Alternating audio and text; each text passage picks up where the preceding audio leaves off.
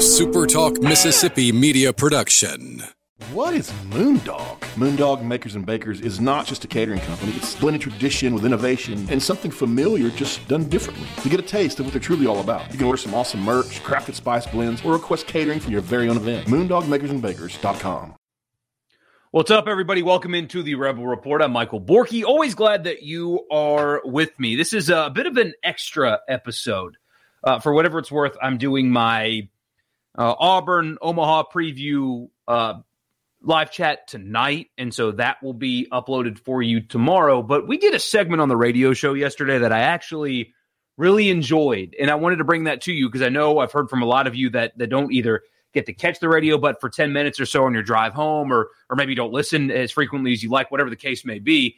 Um, so I'm willing to bet, based on my conversations with a lot of you, that you guys haven't or didn't hear this yesterday. I thought this was really good, mostly because it was my idea, and, and I think it was executed pretty well. So uh, a little bit of an extra episode for you, because I'm going to play that for you. And what this was, was uh, was Richard and I, and you'll hear Hey Dad as well. But basically, I, I came up with yesterday morning, uh, I'm going to pose a bunch of questions. Uh, and there are things like, does the bigger ballpark uh, provide an advantage or a disadvantage to Ole Miss? Is there a weakness that would prevent them from making the championship series? Can they actually win the whole thing?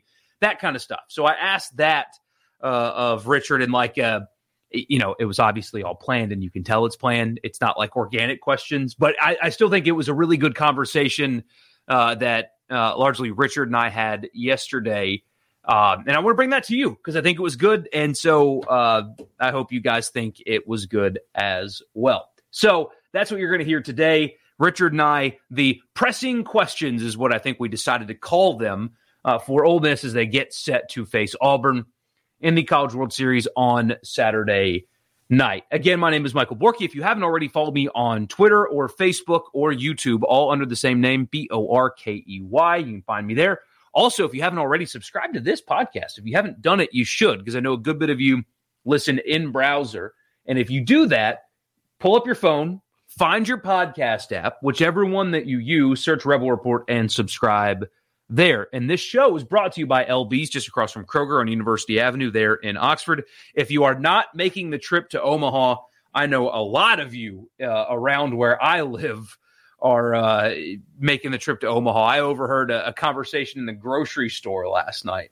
Uh, a couple of, of you guys, a couple of Ole Miss fans talking about loading up and uh, suffering through the gas prices to, to get uh, to Omaha. So uh, if you're not one of those people, if you're staying behind, you want to grill, right? I'm going to grill this weekend. It is Father's Day, after all. Uh, so I'm going to be behind the grill this weekend. You should, too. If you're going to watch baseball, you should do some cooking with meat, and L B's just across from Kroger and University is the best place in this state to do it. When you go, tell Greg or the good people there that I sent you. They've also got daily lunch specials Monday through Friday. If you don't feel like doing the cooking, let them do it for you. Uh, but they're open. They'll be open on the weekend as well. So if you need something to put on the grill, L B's just across from Kroger and University has got you covered. Also, Advantage Business Systems, A B S M S dot com is the website. If you are located anywhere inside of the state of Mississippi and you're in the market for office technology, so anything from copiers and printers and mail machines to cloud storage and data security and, and all that, if it's technology and if it exists in the office, A B S M S dot com is the website. And if you tell them I sent you, you'll get a complimentary office technology assessment. So you tell them what you need and what your budget is, and they will find a solution for you. All right, here it is. Uh, it's uh, you, you'll hear Richard's voice. You'll hear my voice. The uh, the pressing questions, quote unquote, uh, a handful of them that I came up with that I posed uh, on the radio show. Uh, it's about twenty minutes or so. Really good conversation. And so here that is right now, and that will end the podcast. So thank you so much for for tuning in. And uh, I hope you stick around and listen to that because, again, I, I think it's quite good, but mostly because it was my idea. And uh, I'll see you guys tonight. And if you don't listen tonight, it will be uploaded right here on this feed. Talking Auburn, talking DeLucia, talking Elliott, talking Omaha, Mike Bianco, all that good stuff uh, tonight as well. So in the meantime, enjoy this, and I'll see you guys uh, on the next one tomorrow. Yeah, things I've been thinking about for the last couple of days uh, in terms of Ole Miss and Omaha and things like that. So let's start with this. And I'm not talking about a Dumb and Dumber You mean like one out of a hundred? No, one out of a million. So you're telling me there's a chance, or just any given Sunday kind of chance? I mean, do you think, honestly, that Ole Miss is equipped to win the national championship? Do they have a team that is equipped to do it beyond just the, well, they're in it, so obviously they have a chance? Do you think this team is equipped to do it? Um, I got hung up on your any given Sunday reference. It's about inches. Um, yeah, I, I, I do. And I think there are two or three reasons why. First and foremost, they're playing hot. They're, they're hot with a ton of confidence right now. And usually a team that is really – now, now I, I understand the, well, if you got to Omaha, you're hot. To a certain degree, yes. I mean, you had to win a regional and you had to win a super regional. But there are a lot of national champions you can point to. You're like, mm, where'd that come from? And they just ride the wave of momentum. Ole Miss has got that wave of momentum. How long they'll be able to ride it, I don't know. That's number one. Number two, if you get dominant starting pitching, you've got a chance. Now, again, how long can you ride that wave? Because really it's only two starts of complete dominance for both DeLucia and Elliott. So you go back to the, the, the A and M weekend, and Ole Miss only won one game. And against L S U, you know, some higher scoring games. And DeLucia was magnificent against against L S U. But it's the last two weeks, right?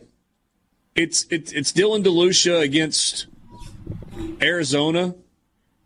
And honestly, he gave up four runs that night. And then last week against Southern Miss, and it's Hunter Elliott against Miami, avoiding the mess and the traffic on the bases, and then this past week where he was just absolutely dominant.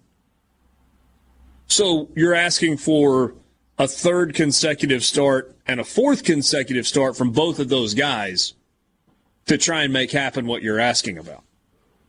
And that's a big ask. But somebody's going to win the thing. And and if you look at Ole Miss's side of the bracket, Borky, your bigger question about can they win the whole thing, I think comes down to this. Do you think they can beat Auburn on Saturday? Yes. And if they beat Auburn on Saturday, do you think Hunter Elliott can take the mound on Monday night and beat either Arkansas or Stanford? Not will they, do you think they can? Yes.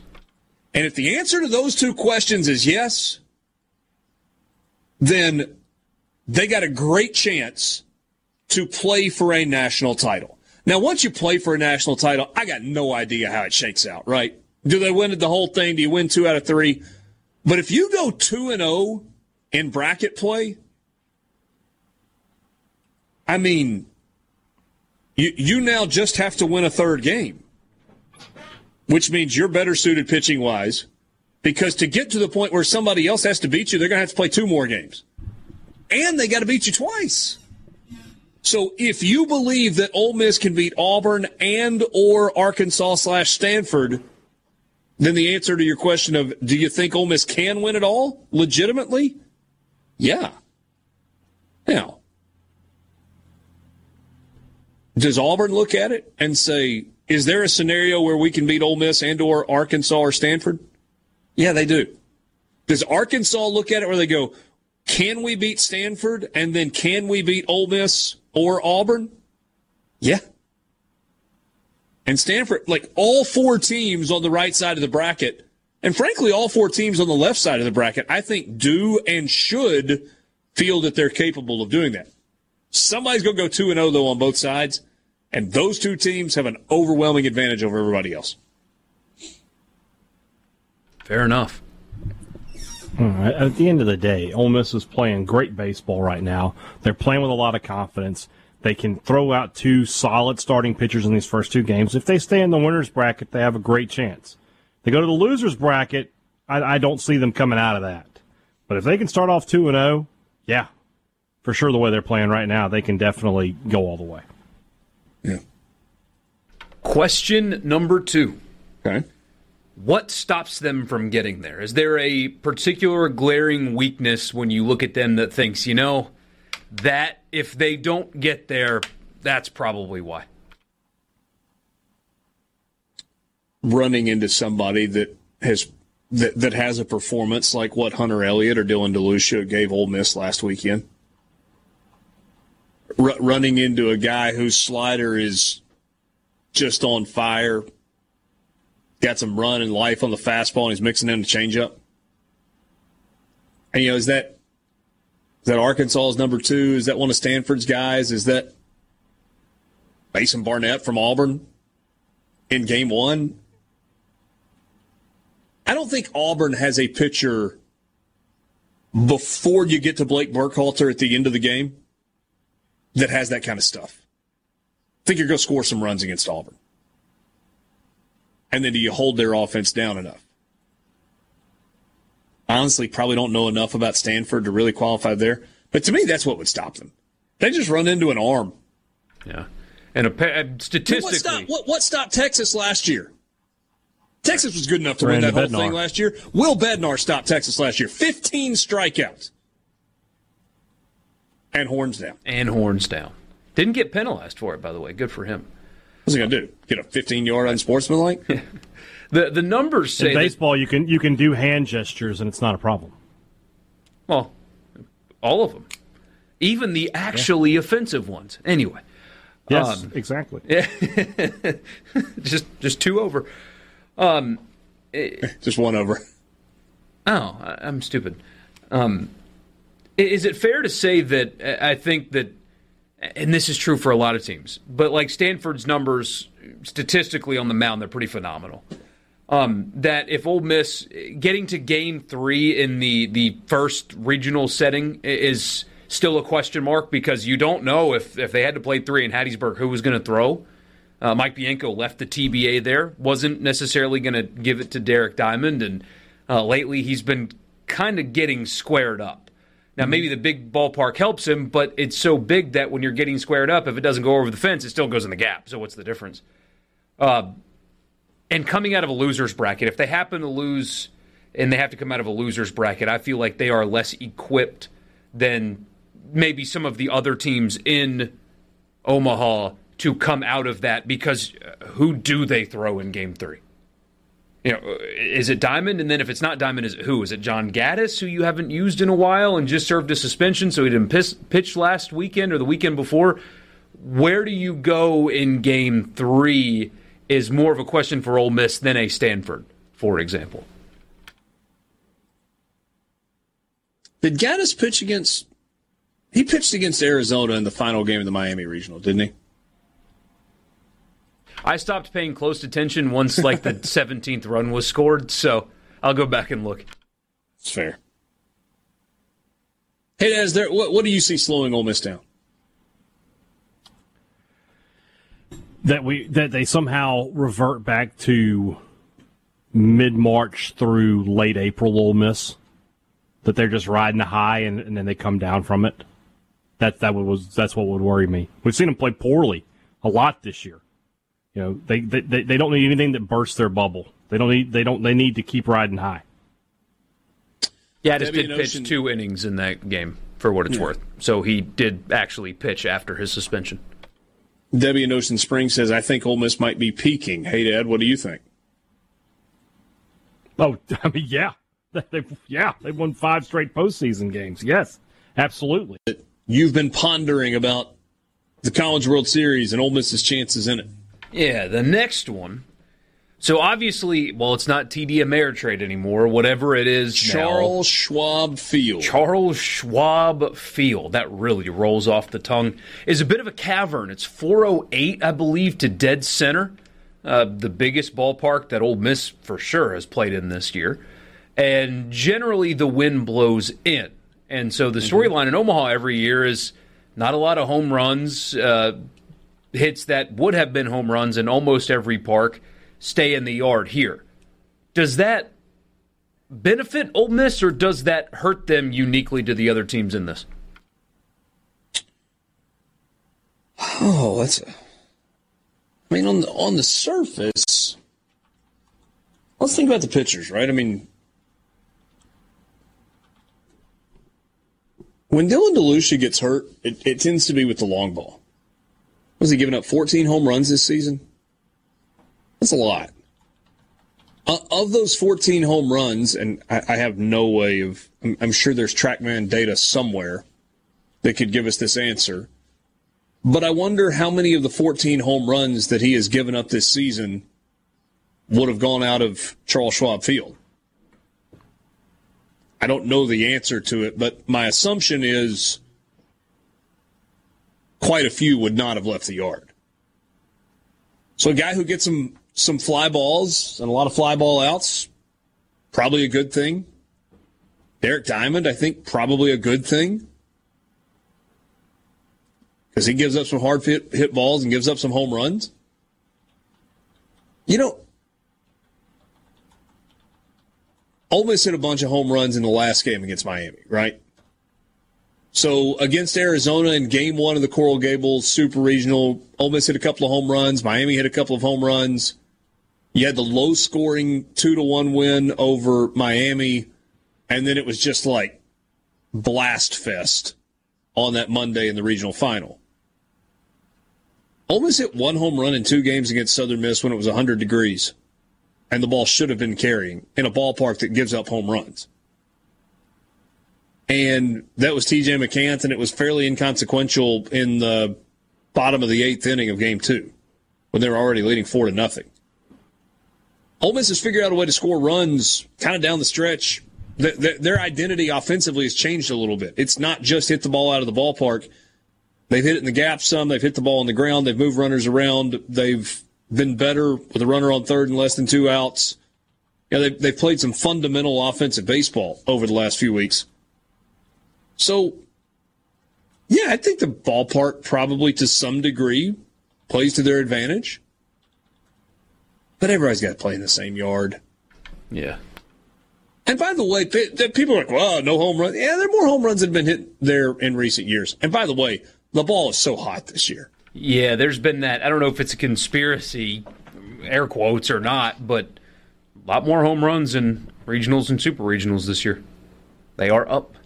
Yeah, but also in the regular season. I mean, teams just hit more home runs this yeah. year. I do wonder. Which so, I'm all for, by the way. It's exciting. Yeah. But somebody like Sonny D, like Auburn's most threatening bat. twenty-two long balls this year. Does that, I mean, because with all due respect to the young man, he's not legging out base hits and doubles, you know? Mm-mm. I mean, he's he's a long ball guy.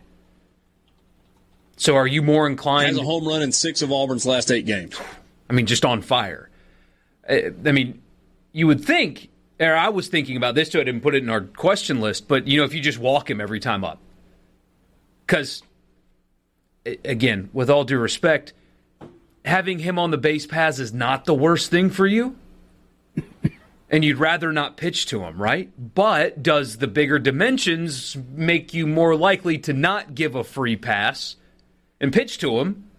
Because it's just more difficult for him to hurt you in a bigger place. And I, I think it's completely situational. Like if he's leading off an inning, you just go ahead and put him on? Or, hey, Dad, did Renfroe play in the College World Series in yeah, Omaha? thirteen. Mm-hmm. He was on a tear that, at that uh, famous point, home run. He? Yeah. And did not get walked. There's that famous home run of him walking, going around the bases and saluting the crowd. No. I mean, you, you have hitters that are that are great hitters and hit lots of home runs in the College World Series. I mean, Ivan Melendez. Would you do that with him with Texas? Just don't pitch to him? Hmm. I, I think it's completely situational, right? I mean, it's got to be situational, yeah. yeah. In a scoreless game with the bases empty, if Sonny D comes to the plate, yeah, you're going to pitch to him. You're not worried about a solo home run. If you've got second and third or a runner on second with two outs and first base open and you've got a two-run lead in the seventh inning, you're probably putting him on. Don't let that guy beat you. If the next guy beats me, so be it. I'm not letting the guy that's got twenty-two bombs. So I don't think you just avoid him, but I think you're careful with him.